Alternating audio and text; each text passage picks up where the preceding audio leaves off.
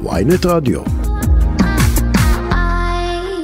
למה הכותרת הזו לא תפתיע אותך שגוברים המתחים בין המפכ"ל, במקרה הזה קובי שבתאי, לשר המיועד, במקרה הזה איתמר בן גביר, תמיד זה איזשהו מסלול התנגשות. אני חייב לומר לך, אגב, בלי קשר לשני הפרסונות האלה, תמיד יש מתיחות בין מפכ"ל לשר ביטחון פנים. אבל כאן היה, מצד אחד הם התחילו עם בית בלד, דם רע ביניהם, ואז הייתה סולחה, ועכשיו שוב בימים האחרונים שומעים על מערכת יחסים רעועה, על ניסיון למינויים, למכתב של מינויים, לירן לוי, בוקר טוב לך. אהלן, בוקר טוב. קודם כל המכתב. כן, תעדכן אותנו מה קורה. מה קורה, מה קרה אתמול? קודם כל, אנחנו רק להזכיר כמה ניסו לשכנע אותנו שהיחסים בין שבתאי לבן גביר הם יחסים ממש ממש טובים, והדברים שאנחנו כותבים זה לא נכון, ומה פתאום. אז זה רק מוכיח שהיחסים הם לא באמת כמו שהם. לגבי מה שאמרת ישי, שתמיד יש את המתיחות המובנית בין השר ביטחון פנים לבין המפכ"ל, לא תמיד ולא ישר על ההתחלה, דווקא נקרא לו, מה עוד אין התחלה? בשבועות שאחרי שהשר ביטחון פנים חדש ממנה מפכ"ל חדש, אז יש ביניהם איזה פעולה משותפת הרבה פעמים, ואז מתחיל הקלאש. פה השר עוד לא נכנס, כן, עוד אין שר, עדיין, עומר ברלב עדיין השר, וכבר התחילו הקלאש, אבל בכל מקרה, אנחנו הבוקר בידיעות אחרונות מפרסמים על המתחים שגוברים בין שבתאי לשר המיועד איתמר בן גביר. הפעם הסיבה היא שלמעשה איתמר בן גביר, השר המיועד, מגלה ש... המפכ"ל יעקב שבתאי ניסה לבצע כמה מהלכים, מה שנקרא לכאורה במחטף, בדקה ה-90, שהם מינויים. הרי צריך להבין שפקודת המשטרה היום, עוד לפני שבכלל סמיכו והרכיבו את איתמר בן גביר, את הסמכויות של איתמר בן גביר על המשטרה, מה שהוא רוצה לעשות, כבר היום פקודת המשטרה קובעת שעל מינויים ודרגות השר חותם. המפכ"ל ממליץ, רק השר מאשר וחותם. ובמקרה הזה... שבתאי החליט לקחת את העוזר שלו, העוזר האישי שלו, ניצב משנה רוני ולדמן, ולהעביר אותו להיות מפקד מרחב לחיש במשטרה, ואת מפקד מרחב לחיש במשטרה, ברק מורדכי, להעביר להיות מפקד מרחב איו"ש במג"ב, כאשר שני התפקידים האלה צריכים את האישור של השר, והוא ככה ניסה לעשות את זה במטף בשנייה של בין העזיבה של... רגע, מפקד מרחב איו"ש במג"ב זה דרמטי, כי זה בעצם התפקיד שבן גביר רוצה לעצמו. חד וחלק, נכון, ומעבר לזה שצריך גם להגיד, גם מפקד מרחב, יש לזה בטח לחיש, יש לזה משמעות עצומה, צריך לזכור, מרחב לחיש זה מרחב שמטפל גם בארגוני פשיעה, בדרום, יש שם הרבה מאוד עבודה, ובטענה שלהם, קודם כל, מה פתאום, בטענה של סביבת בן גביר, קודם כל, מה פתאום הוא מבצע מינויים ככה בחטף, וקובע עובדות בשטח לשר החדש אמור להיכנס עוד רגע, וגם, לטענתם, המינויים האלה הם לא מקצועיים, כי ולדמן שצריך להגיד אגב הוא קצין מצוין, באמת קצין מצוין, אבל לטענת גורמים בסביבת בן גביר הוא בתפקיד שלו כעוזר מפכ"ל בסך הכל שנה וכמה חודשים, ובגלל שהוא מקורב למעשה הוא רוצה לקדם אותו כדי להיות איש שלו, כדי שלא, בעצם מה שקובי שבתאי מנסה לייצר זה לא לייצר מפכ"ל מעליו אלא להיות האיש ששולט בשטח? אפשר להגיד, למרות שאני לא חושב שזה מה שיקרה בפועל, אפשר להגיד, והיה פה עוד משהו, שבתאי ניסה, זימן דיון על מדיניות ואתגרים לשנת 2023, בן גביר גילה על זה, והוא זימן כל הקצונה הבחירה. בן גביר גילה על זה, פורום הספק מה שנקרא, שזה המקביל למטכ"ל של הצבא. נכון, ובן גביר גילה והתקשר למפכ"ל ואמר לו אתה מבטל את זה, אתה לא מבצע שום דיון מדיניות לפני שאני נכנס לתפקיד. ואגב אני חייב לומר, אני יכול בהקשר הזה להבין מאיפה המקום שבן גביר מגיע ממנו, בכל זאת יש כאן שר שנבחר, שר שעומד להיות ממונה. כן, אבל כמה דיונים של ספק יש ומשם יוצאת המדיניות, לוקח הרבה זמן עד שיוצאת. כן, שרון, אבל לא על אתגרים של שנת 2023, ובטח לא מינויים בדקה ה-90. אני חושב שהיה אפשר לעשות את זה בדרך פחות עקומה בכל מקרה. אתה גם מפרסם... יש לי תחושה שבמסמך הלא רשמי של המפכ"ל שבתאי, אתגרים 2023, בראש הרשימה כתוב איתמר בן גביר. האישיים שלו. כן, אתה גם מפרסם את הרצון, אולי הבחינה של מינוי של ניצב בדימוס, מי שהיה ממ"ז שי, שלומי קטבי. נכון, שלומי קעתה קצין קעטבי, באמת קצין מצוין וערכי, שהיה שנים במשטרת ישראל, בתפקידו האחרון מפקד מחוז שי, ואולי מוכר לציבור יותר עכשיו, לאחרונה, בהקשר של ועדת קעטבי, אותה ועדה שמינה גלעד ארדן. כן. ב-2018 לבחינת תנאי האסירים הביטחוניים, ועדה שהוציאה המלצות ברורות וחדות, אבל לצערי הם לא הגיעו לדיון בקבינט. וקעטבי, בעצם בן גביר נועץ עם קעטבי בתקופה האחרונה, אגב גם עם יורם הלוי, קצין, כן, מפקד מחוז ירושלים לשעבר, גם איתו הוא נועץ, ולא פוסלים, אין פסילה שאולי קעטבי יחזור למשטרה וימונה לסמפכ"ל. זה עדיין לא ממש התגייס מחדש מהפנסיה? נכון, נכון. ויהיה סמפכ"ל למשטרה. נכון, זה עוד לא סופי, זה עוד לא גמור, זה עוד לא הוכרע, זה רעיון שככה דנים בו. סמפכ"ל המשטרה, גם את זה פרסמנו ביום שישי האחרון בוויינט, דוד ביטן פורש אחרי 37 שנות שירות, ופה הערכה שלי, אני מניח ש... איתמר בן גביר ירצה למנות ככה מישהו, סמפכ"ל, שיהיה קרוב לאג'נדה ולעולם הערכים שלו, ונראה לי שקעטבי עונה לזה. עם זאת, זה עדיין כל פתוח, יש עוד כמה שמות שהועלו, ואנחנו נצטרך לראות מה יקרה. לירן, אתה יכול לשאר איתן. קעטבי יקבל איזשהו תפקיד להערכתי, גם אם לא במשטרה, איזשהו תפקיד. כן, למרות שהמיועדת למנכ"לית היא אישה אחרת. לא, לא, לא. לא, תליה? לא, אני שמעתי שלא, היא כן תהיה בכברת של בן גביר. אני שמעתי שם אחר, אגב, זרק לי מישהו, לא יודע אם זה נכון, לא יכול לאמת את זה, זרק לי מישהו את השם של יורם הלוי כמנכ"ל, נצטרך לראות אם זה נכון. הבנתי שטליה תהיה, אולי בתפקיד אחר, אבל אנחנו נצטרך לראות. טוב, אנחנו נצרף השיחה, לירן, אתה יכול להישאר איתנו, תת ניצב בדימוס דובי יונג, לשעבר ראש מטה הכוחות המיוחדים במשטרה, חבר תנועת הביטחוניסטים, בוקר טוב לך. בוקר אור לכם. מה אתה חושב על כל משחק השחמט הזה? כל אחד מניח את הכלים שלו. או המסלול הברור להתנגשות. אני מסתכל על דברים קצת שונה מאשר אתם, מאחר ואני לא מעורה בעיתונות, ואני בטח ובטח לא מעורה ברכילות. אבל אתה מעורה במשטרה. אני די מעורה בעשייה של המשטרה. אני גם ממקימי הביטחוניסטים, ומה שיעיד אולי על כך שמה שמעניין אותי זה הביטחון ולא שום דבר אחר, רק הביטחון. כן.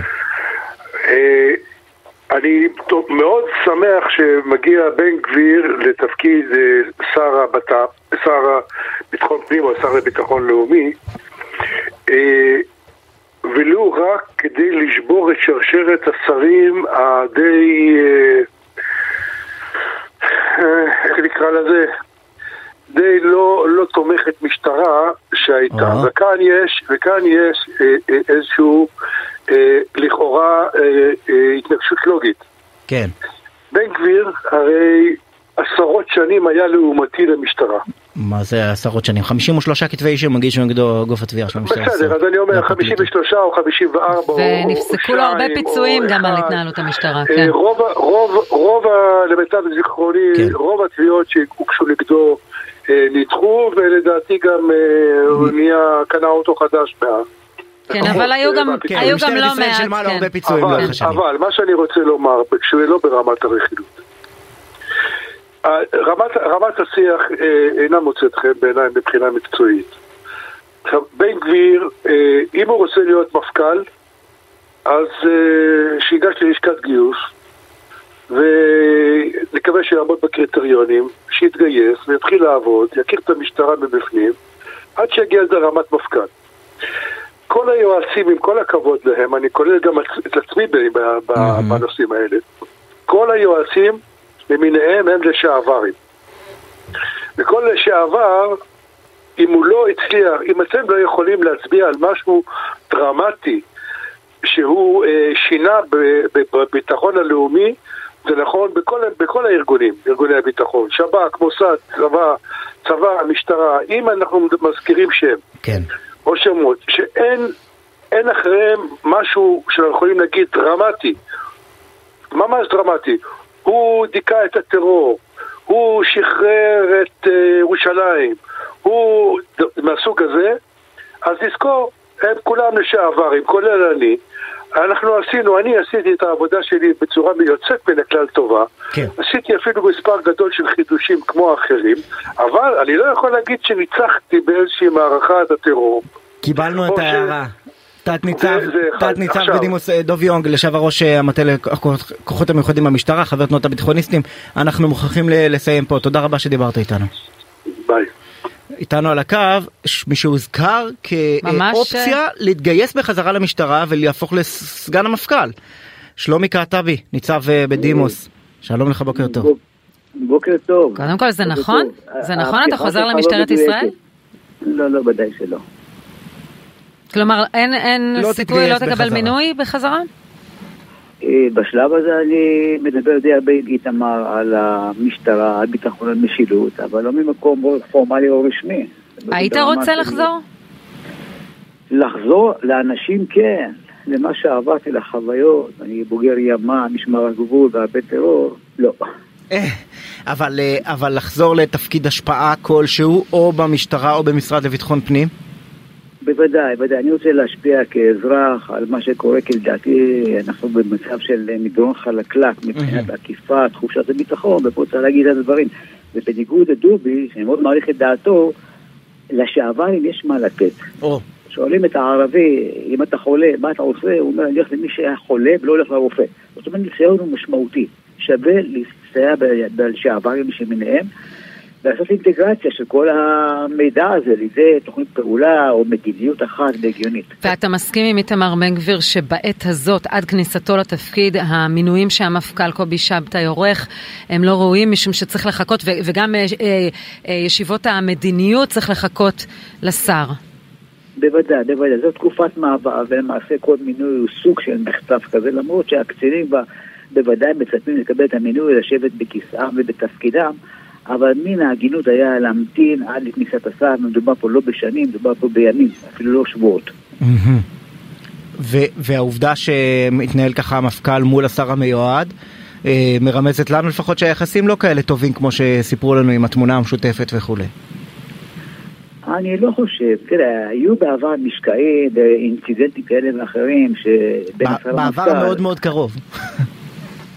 היה, נכון, בסופו של דבר, למרות כל האמוציות וכל החיכוכים האלה, בסופו של דבר, האחריות היא אחת, משולבת, אין באותה סירה, יצטרכו לשבת ולדבר לתאם את הפעילות, תוך כאילו בגרות, לאור מדיניות אחת, מתואמת, כשהשר יודע את תפקידו, והוא יודע את תפקידו בדיוק. הוא יודע?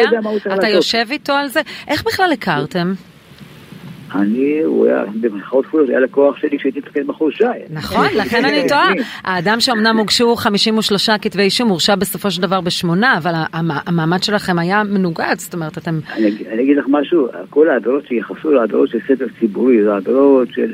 אתם, לא יחסו לו, אתם, משטרת ישראל. לא העדרות של תואר מידות, נגיד, אותי מפעיל יוצא בגנת ישראל היום, 2022, זה אישי ציבור שיש מאחורי קופה ששתתית בתחום של תואר מידות. האדם שהוא אידיאולוג למען המדינה עושה פעולות כאלה ואחרות שגובלות בהפרת החוק, אני יכול לקבל אותו כאישיות פוליטית בעתיד. בבן גביר הוא כזה, הוא שחקן נשמה. למרות שהורשע בחברות בארגון טרור. את רוצה שאני אחשוף לך עוד אישי ציבור כאלה ואחרים שמכהנים, כאלה שכיהנו בעבר. כן, תחשוף. כן, יש להם רישומים פלילים בעבירות, הרשעה או מודיעין משטרתי כזה או אחר על אופן התנהלותה. אז ספר לי על ההיכרות, זה כן מעניין אותי, איך התקרבתם? כי לכאורה הייתם בעמדות, הוא הלקוח שלך כמו שאמרת. כן, זה היה חכות. חכות כפולות. כן, כן, ברור. אני לא נמצא במצב שאני חיכוך יומיומי איתו, יש תחנות ומחרים שעוסקים ביומיום בסדר ציבורי בחברות, אבל הייתי מעודכן לגבי כל פעולה שלו, כל עיכוב שלו או מעצר שלו, והוא היה חלק מהערכות המצב שלנו, נגיד כך. אני לא חושב שראיתי בו זה איום אסטרטגי, בדיוק כמו שמתייחסים לנוער הגבעות. אותו דבר בדיוק, נוער הגבעות זה לא איום אסטרטגי, נקודה. כי אתה יכול לשמוע דרך העיתון, דרך התקשורת, מה אומרים לנוער הגבעות, איזה איום, הר הבית, פגיעה בסמל שלטון וכל הדברים האלה. בסופו של דבר, אני נמצא בשטח, אני כפקד מרחב השומרון, רואה אותם, עוצר אותם, מתחכך איתם. כשמקללים חיילים ושוטרים וזורקים עליהם אבנים... נכון, לא בסדר, בהחלט לא בסדר. זרקו עליי אבנים, ביקעו אותי במהלך לביות, אבל בגלל שזה חלק שצריך לטפל בו, באופן נחרץ. אבל בהגיד שכל נוער הגבוהות זה איום אסטרטגי שיכול לערער את אושיות קיומה של מדינת ישראל ולהקים חתימה יהודית בשב"כ, מכאן הדרך היא קצת רחוקה. אז הפעולה למשל המוגברת של ימ"ר ש"י בשנים האחרונות, בעיקר מאז הפיגוע בדומא, היא תיעצר תחת השר בן גביר? בוודאי שלא, בוודאי שלא תיעצר. תראה, כשיש תופעות פשיעה או תופעות של תופעות מהסוג הזה, שפגיעה בערבים, היא לא תעשה בכלל, כמה שהשר פועל מכוח המדיניות שלו. מערכת המשפט והעקיפה, זה המשטרה פועלים באופן עצמאי לחלוטין, כן נגיד כל התופעות הערביות והיהודיות, ומי שיפגע בשוטר או חייל, היא מוציאה את הדין. לא, אבל אנחנו יודעים שלפי העמדה האידיאולוגית של איתמר בן גביר, גם מעשי נקם כאלה של נוער הגבעות מול ערבים, הם לא מוגדרים טרור בעיניו, לא צריך לחקור אותם באותה רמה, בטח לא להשתמש בכלים כמו מעצרים מנהליים או עינויי שב"כ. בוודאי שאיתמר לא חושב כך. אני יודע זה מפי הסוס, מה שנקרא. איתמר בהחלט חושב שצריך לטפל בתופעות של אלימות של יהודים בין יהודה ושומרון, בדיוק כמו שמגדיר החוק, חד וחלק. אין פה איזה שינוי מגמה כלשהו. איתמר מבין, יש לו אידיאולוגיה. הוא לא מביא אידיאולוגיה למימוש או למצב כזה שהיא סותרת את החוק או את מה שמתבקש לעשות בשטח. כן. אז אתה אומר, המלחמה בפשיעה מצד נוער הגבעות, אם תהיה, תמשיך גם תחת השר איתמר בן גביר. בוודאי, כל מי שיעבור עבירה, היא מוציאה את הדין ככל שניתן. טוב. כניצב בדימוס במשטרה, איך אתה רואה את המצב שבו שר ביטחון פנים, כל שר לביטחון פנים, מקבל סמכויות מבצעיות במשטרה? זו היא הבנה לדעתי. אני אומר לך כך, השר יודע את תפקידו. בחוק הוא השר הממונה. המפכ"ל הוא דרג ממליץ. הממליץ שפועל ומגדיר את אופני הפעילות של משטרת ישראל. זכותו של השר וחובתו להכתיב למשטרת ישראל דירקטיבות, אופני פעולה. השר יכול להגיד, אני רוצה לטפל בפשיעה במגזר הערבי. בוא אתה, אדוני המפכ"ל, ותציג בפני תוכניות, איך נערכים לעניין הזה. אני אגבה אותך עם משאבים, תקציב, סמכויות וחקיקה. זה המצב הנכון להתנהל. אבל בוודאי שהשר לא יהיה מפכ"ל על, בוא נאמר כך. הוא לא יהיה מפכ"ל על. הוא לא יהיה מפכ"ל על. בוודאי שלא. אבל מה בדיוק יהיו הסמכויות שלו? מה ישתנה בסמכויות של איתמר בן גביר על משטרת ישראל, לעומת אלה שיש עכשיו לעומר בר-לב? יש איזה לקונה בהגדרת החוק של מעמד השר לבט"פ ומעמד המפכ"ל. השר למעשה הוא זה שמוכתב את בניין הכוח, הוא זה שמגדיר תקציבי למשטרת ישראל, עוסק בחיזוק המשטרה, הוא זה שמכתיב כיווני פעולה, והוא זה שעוסק במינויים. נכון. השר בחוק הוא עושה מינויים בכירים. עכשיו, אתה יכול לבוא ולומר, המפכ"ל ימנה, לא היא.